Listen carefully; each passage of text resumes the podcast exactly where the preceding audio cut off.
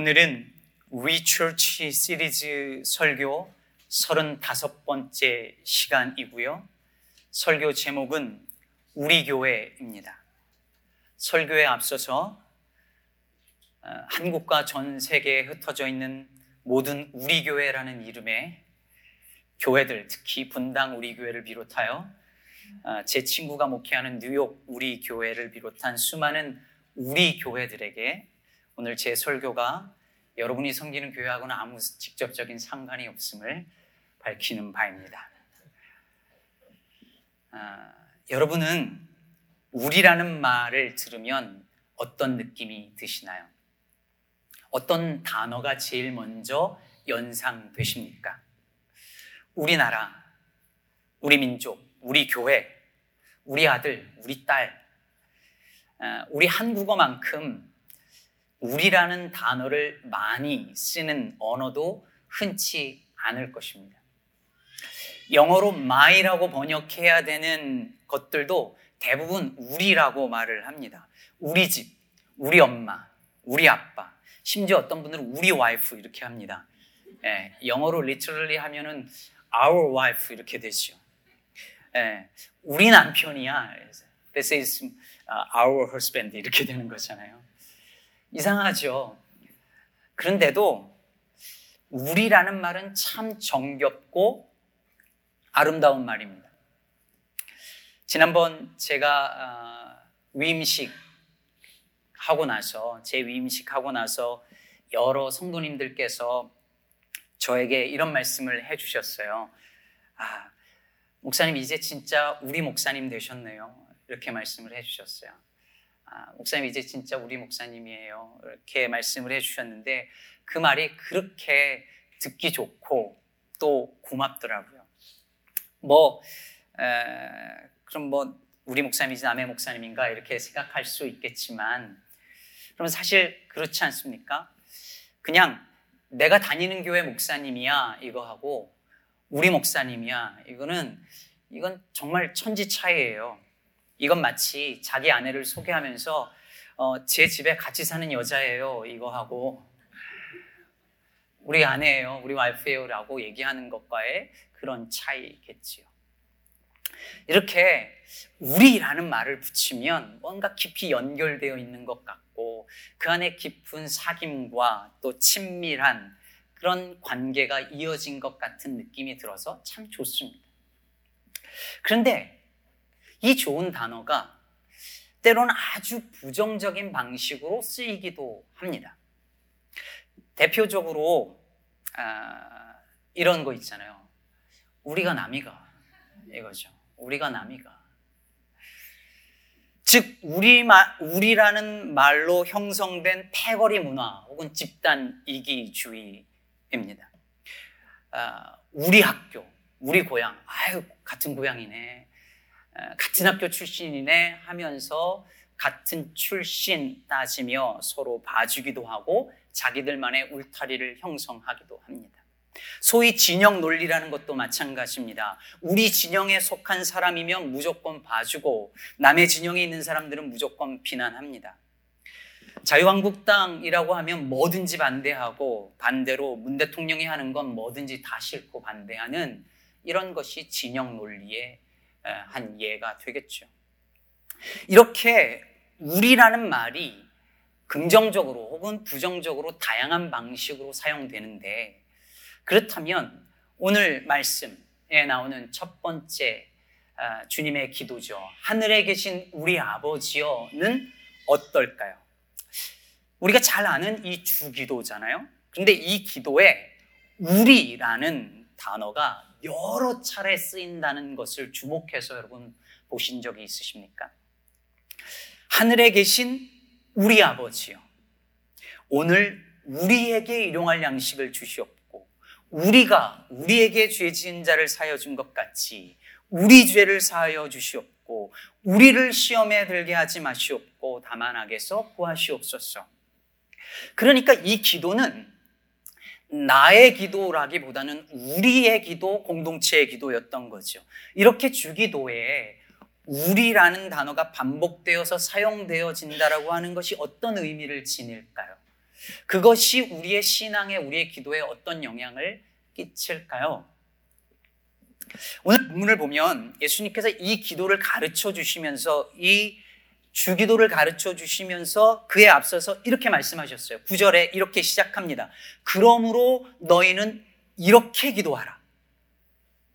그러므로라는 접속사가 쓰였으니까 뭔가 인과관계가 있죠. 앞에 뭔가가 있다는 거예요. 그렇죠?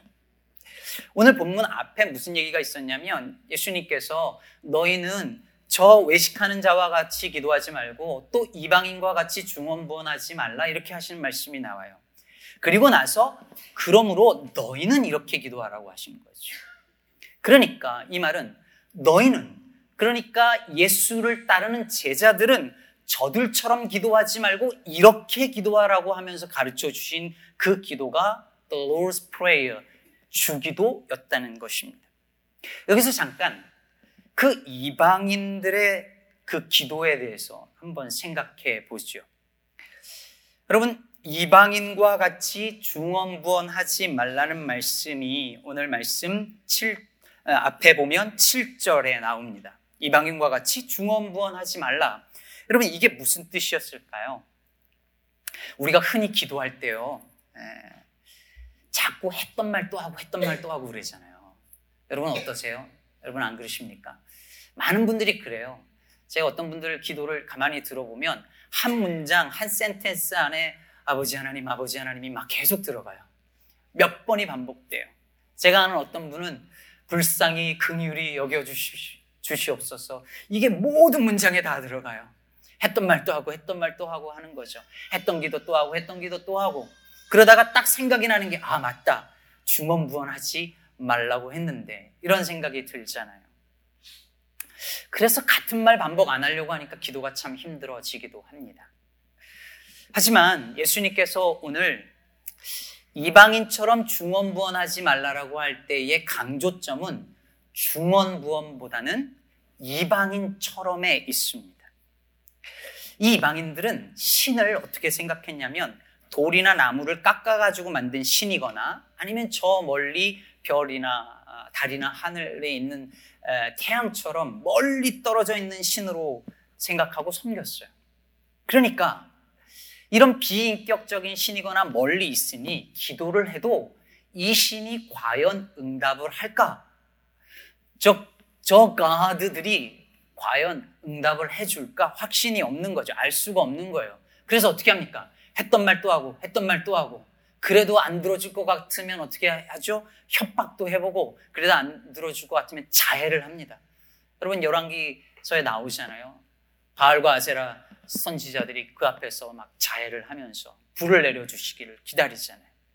예수님께서 제자들에게 너희는 저들처럼 기도해서는 안 된다라고 말씀하십니다. 아니, 그럴 필요가 없다는 거죠. 왜? 하나님은 너희가 이미 구하기도 전에 너희에게 있어야 할 것을 이미 아시는 너희의 아버지시기 때문이다 라고 하십니다. 그러므로 너희는 이렇게 기도하라. 하늘에 계신 우리 아버지요. 다, 당시에 이방인들은, 이 젠타일들은 이렇게 기도할 수 없었어요. 왜? 그들의 가드는, 그들의 신은 결코 그들과 인격적인 관계로 맺어지지 않았으니까요. 우리 남편이야, 우리 목사님이야, 우리 아빠야, 이렇게 말하는 친밀하고 인격적인 관계가 아예 없기 때문에 하늘에 계신 우리 아버지요 라고 기도할 수 없는 거예요. 상상할 수 없는 기도죠, 이 기도는.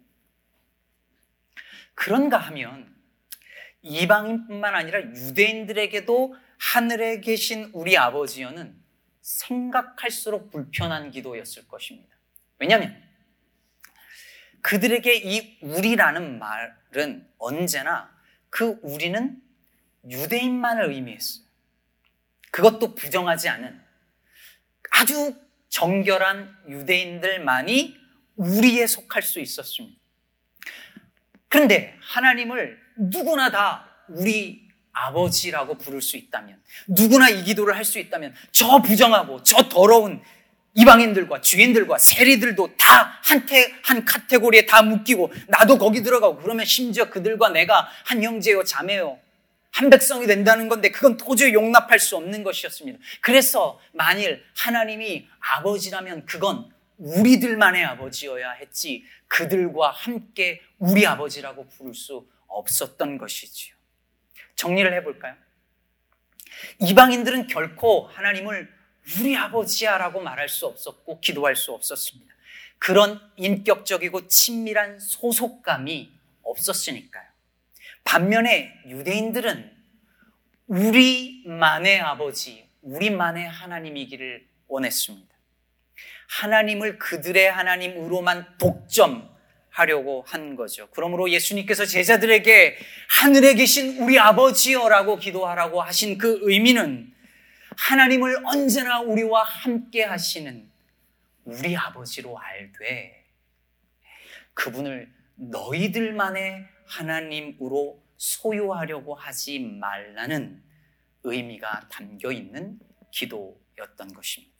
여러분, 어떤 분들은요 예수를 믿는 모습을 보면 늘 주님을 저 멀리 계신 분으로 여겨요. 어떤 인격적이고 친밀한 사귐과 관계가 거기 없어요.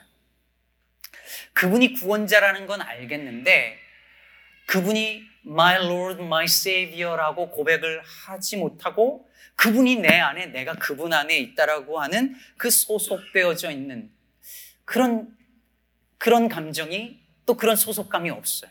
반면에 어떤 분들은 주께서 나만의 하나님이 아니라 너의 하나님이기도 하고 그들의 하나님이기도 하고 우리 모두의 하나님이라는 사실들을 잊어버리거나 받아들이지 못해요. 다시 말해서 나와 생각이 다르고 내가 미워하고 내가 혐오하고 그러는 그들에게도 하나님은 하나님 되신다라는 것.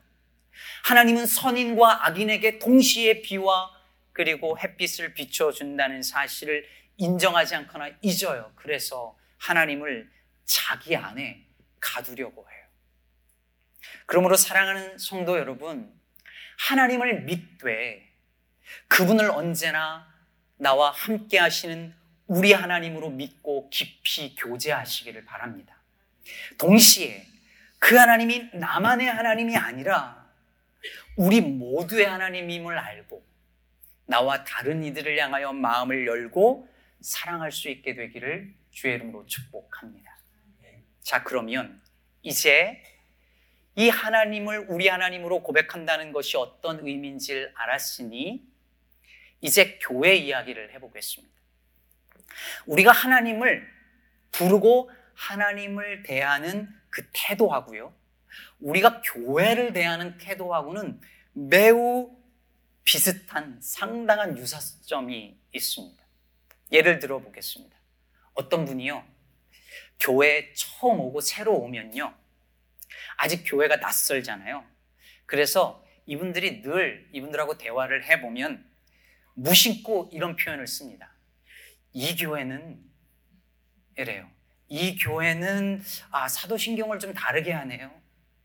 아 이 교회는 떡을 주는군요. 네. 아 이 교회는 목사를 인물 보고 뽑았나 봐요. 뭐 이런 이렇게 이 교회는 이렇게 해요. 늘 자기를 약간 손님처럼 이방인처럼 느끼는 거죠. 그러니까 이 교회는 이 교회는 뭐 이렇게 표현을 해요. 그런데요 이렇게 아직 성도들과 인격적으로 만나고 사귀고 교제한 경험이 없을 때까지 이 교회는 이라고 표현하다가 그러다가 어느 순간 이 교회가 우리 교회는 이렇게 말이 바뀌는 시점이 와요. 우리 교회는 이게 참 좋아. 우리 교회 성도님들은 참 착해. 그렇게 이 교회가 우리 교회로 되어질 때 어떤 일이 일어난 거예요? 이제 내가 이 교회에 속했다라고 하는 소속감이 생기게 된 것이죠. 여러분, 이 소속감이 너무너무 중요한 거예요. 교회 성도로서. 그런데 그런가 하면 교회에 대한 이런 소속감을 넘어서서 소유권을 주장하려는 분들도 있습니다. 말은 우리 교회라고 하는데 실은 내 교회라고 생각하는 분들이 있어요. 즉 주인, 교회의 주인 노릇 하려는 사람들이 있습니다. 우리 교회 말고 저기 어디에? 여러분, 이미 교회의 분열과 갈등을 보세요. 거의 대부분 교회를 내 교회로 착각하면서 주인 노릇하려는 사람들 때문에 생겨난 아픔이요 고통입니다. 제가 아는 어떤 목사님은요, 해외 선교를 다녀왔는데 선교 갔다 왔더니 장로님들이 작당하고 목사님 자리를 없애버렸어요. 해임시켜버렸어요. 선교 갔다 왔는데 그것도 장로님들이 부목사님들하고 짜고. 교회를 자기 교회로 생각하고, 여러분 왜 그랬는지 아십니까? 목사가 교회를 부흥시키지 못했다는 게 이유였어요. 그래서 선교관 사이에 잘라버린 거죠. 장로들이 교회를 자기 것이라고 생각하고 교, 목사를 교회 부흥을 위해서 고용된 사람으로 생각했기 때문에 일어날 수 있는 일이었습니다. 제가 시카고에 와서 일월인가 이월에 신문 광고 하나를 보고 진짜 기겁을 했습니다. 이 시카고 지역에 있는 어느 한인 교회 장로님이 개인 광고를 냈어요. 새해 복 많이 받으시라고. 그러면서 본인의 이력을 쭉 쓰고 새해 복 많이 받으세요 하고 나서 어떻게 했냐면 저희 교단 마크를 갖다 딱 놓고 본인이 섬기는 교회 이름을 딱 써놨습니다. 그러니까 교회가 자기 것이라고 생각하지 않으면 절대 할 수 없는 행동인 거예요. 사랑하는 여러분, 여러분은 우리 교회가 어떤 교회가 되기를 원하십니까? 저는 저를 포함하여 우리 교회 모든 성도들이 소속감은 가지되 소유권은 주장하지 않는 교회가 되기를 바랍니다. 반대로 말해서 소유권은 주장하지 않되 소속감은 있는 교회가 되었으면 좋겠습니다. 소유권은 교회의 머리 되신 주님의 것이고, 소속감은 그 주님의 몸된 교회의 지체들인 우리가, 우리 모두가 가져야 할 마음이기 때문입니다. 예전에 한국에서 주일 예배 시간이나 아니면 정오 혹은 저녁이 되면 교회 종을 치는 그런 예배당들, 그런 성당들이 꽤 많이 있었습니다. 그럼 기억나세요? 그래서 종소리가 들려오는 것 같지 않으십니까? 지금은 거의 사라졌지요. 그런데 제가 이번 주에 참 가슴 울리는 기사 하나를 읽었습니다. 무려 오십 년 동안 성당에서 종치는 일을 하신 분에 관한 이야기였어요. 육십구 년부터 지금까지. 그분의 나이 스물셋에 시작해서 지금 일흔셋이 될 때까지 오십 년 동안 하루도 빠짐없이 종을 쳤답니다. 여러분, 젊은 시절에는 뛰어서도 올라갔다는데 백이십 개의 계단, 오 층 높이의 종탑에 오르는 일이 보통 일이 아니죠. 여러분, 이분이 그 계단을 막 올라가요. 일흔셋 되신 이 어르신이 올라갑니다. 그리고 아, 라디오를 켜놓고 듣다가 이제 정확하게 타종 시간이 되면 줄을 잡고 온몸으로 당겨요. 이게 종이 이렇게 치는 종이 아니에요. 밧줄, 종이 무겁기 때문에 밧줄을 온몸을 실어서 다 당겨야만 종이 쳐지는 그런 종입니다. 칠십삼 세 어르신이 하기에는 힘든 일이죠. 그래서 이번 주일을 마지막으로 종탑에서 내려온답니다. 그러니까 오늘 한국 시간으로는 이미 끝났겠죠. 주일이 그분의 마지막 타종이었을 것입니다. 이 시대 마지막 종지기의 마지막 타종이었던 것이죠. 저는 이분에 관한 그 뉴스를 보다가 한 대목에서 아 하고 탄성이 나왔어요. 이분이 지난 오십 년 동안 한 번도 저녁 약속을 잡은 적이 없답니다. 한 번도. 오십 년 동안. 종을 쳐야 했으니까요.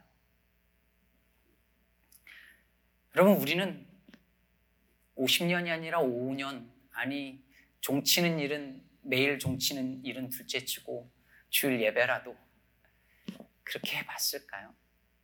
우린 이렇게 성실하게 교회를 섬겨본 적이 있을까요? 아니, 이렇게 묵묵히 끈질기게 섬기는 분들을 본 적은 있으신가요? 저는 학생 시절에, 저는 고등학생 시절에 이런 분들을 교회에서 여러 분을 보았어요. 눈이 오는 날이면 어김없이 교회에 가장 먼저 나가서 새벽기도 오시는 분들을 위해서 교회 눈을 언제나 치우시던 권사님, 교회 뭐가 고장났다고 하면 열일 제치고 와서 그 일부터 하시는 집사님, 교회 행사가 있다고 하면 아무리 피곤해도 와서 자리를 지키시던 어른들, 심지어 저를 비롯해서 우리 교회 고등부 학생들도 교회를 청소하고 뭔가를 고치고 쓰레기를 버리는 일들을 당연히 우리가 해야 하는 일인 줄 알고 그렇게 교회 다녔습니다. 전구 가는 일, 당연히 고등부 애들이 올라가서 하는 일이라고 생각했어요. 왜? 우리 교회니까. 우리 교회니까.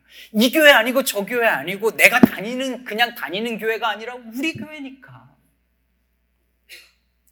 교회 무슨 행사나 집회가 있으면 나와 상관없는 집회여도, 심지어 어른들 집회여도 다 참석했습니다. 그래야 하는 줄 알았습니다. 우리 교회니까. 남의 일이 아니라 우리 교회 일이니까.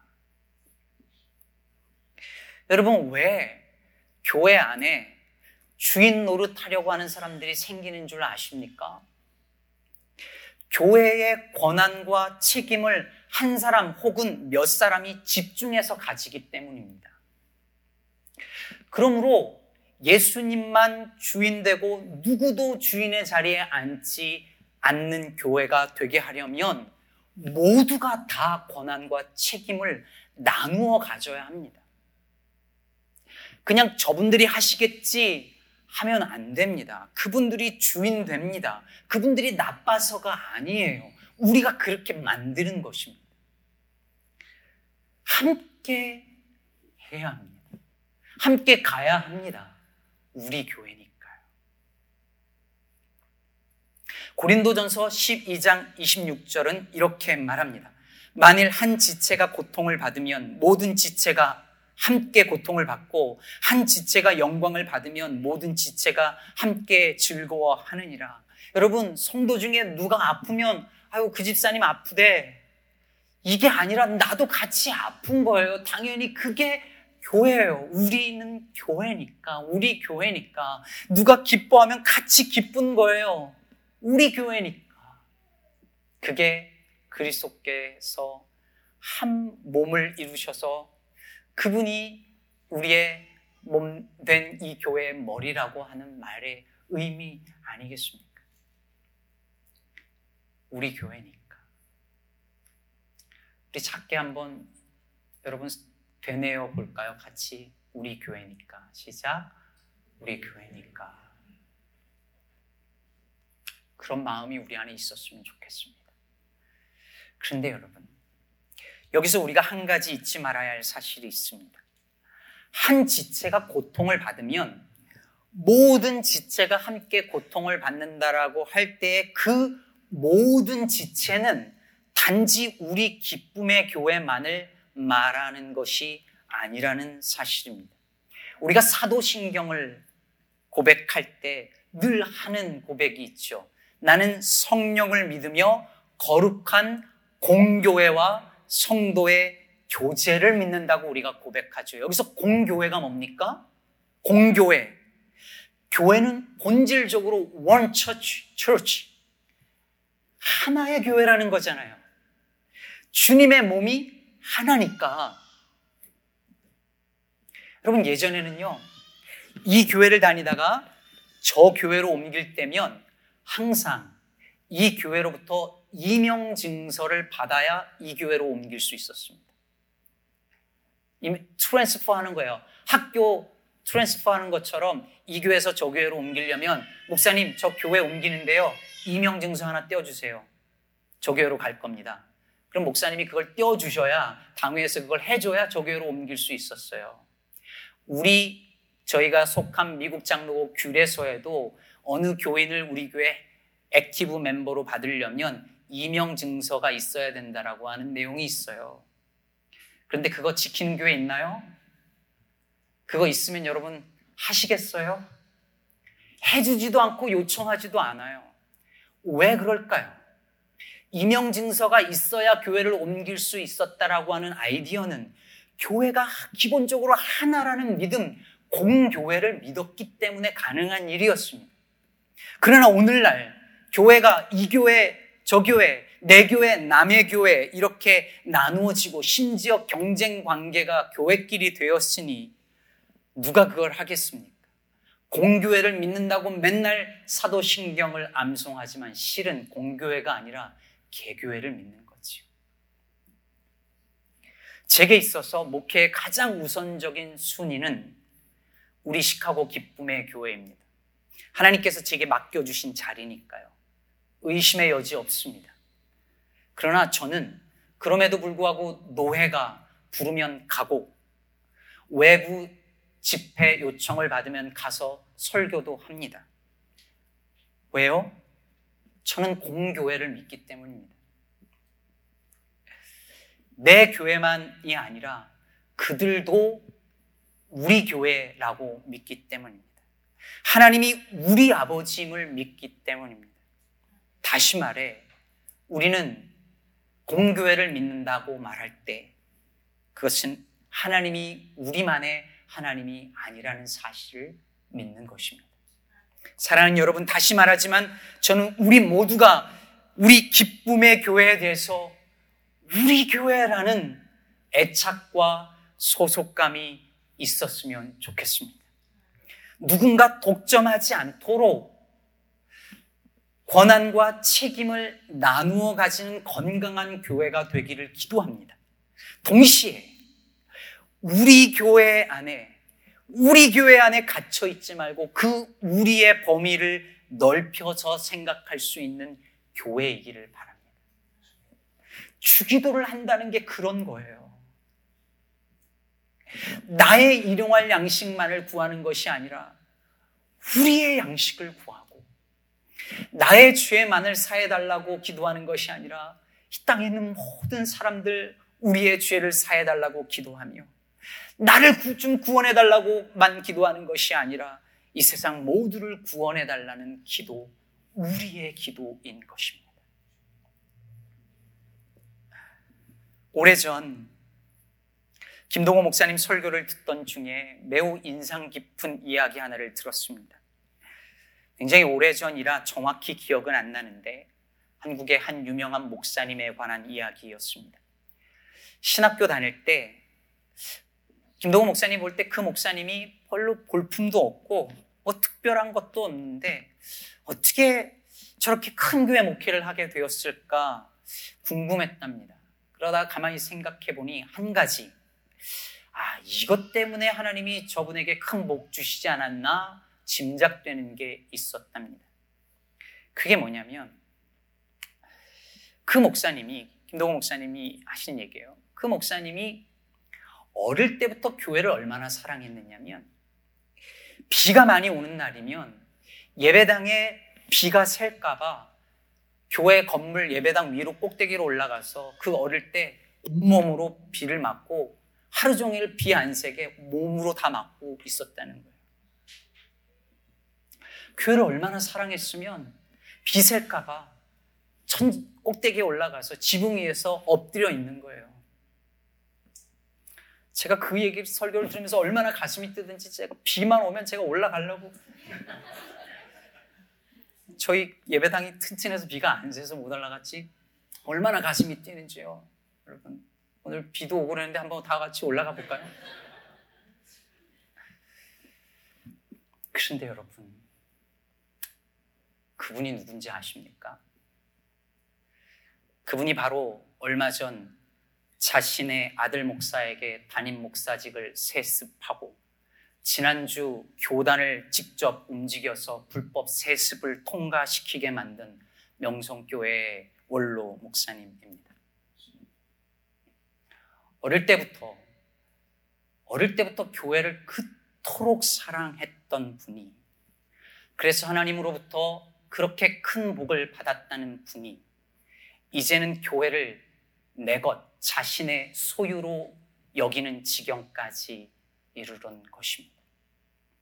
그분이 총회 석상에서 이렇게 말했다고 합니다. 합동 측에서는, 즉 합동 교단 측에서는 없는 법도 만들어서 사랑의 교회 살리고 목사님도 살려주셨습니다. 그러니 우리 교회도 잘 봐달라는 거지요. 불법을 저질러서라도 우리 교회 좀 잘 봐달라는 것입니다. 우리가 남이가 그거죠. 사랑하는 여러분, 지난주에 있었던 이 사건은 요즘 교회에서 발생하는 그 많은 부끄러운 일들 중에 그저 하나가 아닙니다. 어떤 이는 이 사건을 신사참배보다 더 큰 죄악을 저지른 사건이라고도 말하고 있습니다. 하나님과 역사 앞에서 씻을 수 없는 죄를 저질렀습니다. 한 교회의 힘과 권력에 교단이 무릎 꿇은 씻을 수 없는 참혹한 일이 일어났습니다. 그런데 여러분, 이걸 보면서 왜 남의 교회 일을 가지고 신경을 쓰느냐라고 말한다면 우리는 공교회를 믿는 사람들이 아닌 것입니다. 이건 남의 교회 이야기가 아니라 그건 우리 교회의 이야기입니다. 우리가 함께 회개해야 할 일이며 우리가 가슴을 찢고 우리 죄를 사해 주시고 우리를 구원해 달라고 기도해야 할 일인 것입니다. 우리는 공교회를 믿는 사람들이기 때문이며 하늘에 계신 우리 아버지여라고 기도하는 사람들이기 때문입니다. 아까 말씀드렸던 그 마지막 종지기, 그 성당에서 언젠가 한 번은 그 성당의 신학생인가 다른 분이 종을 쳤는데 교회 주민들이 민원을 했답니다. 종소리가 달라졌다고. 저는 그 대목에서도 참 가슴이 울렸어요. 오십 년 동안 하루도 빠짐없이 정확한 시간에 같은 방식으로 성실하게 교회 종을 쳤으니 거기 지역에 있는 모든 사람들이 종소리를 다 구분할 정도가 된 거죠.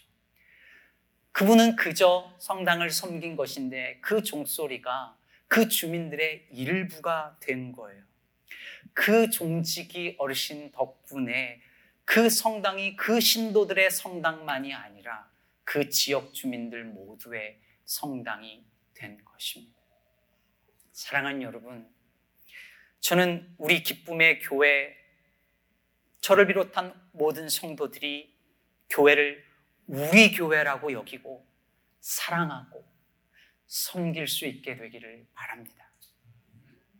동시에 우리 교회만이 아니라 공교회를 생각하고 나만의 하나님이 아니라 너와 우리 모두의 하나님임을 믿는 신앙으로 우리 모두의 구원을 위해 헌신하여서 우리 안에 있는 이 복음의 종소리가 우리 지역사회, 시카고 땅의 땅끝까지 울려 퍼지게 되기를 바랍니다.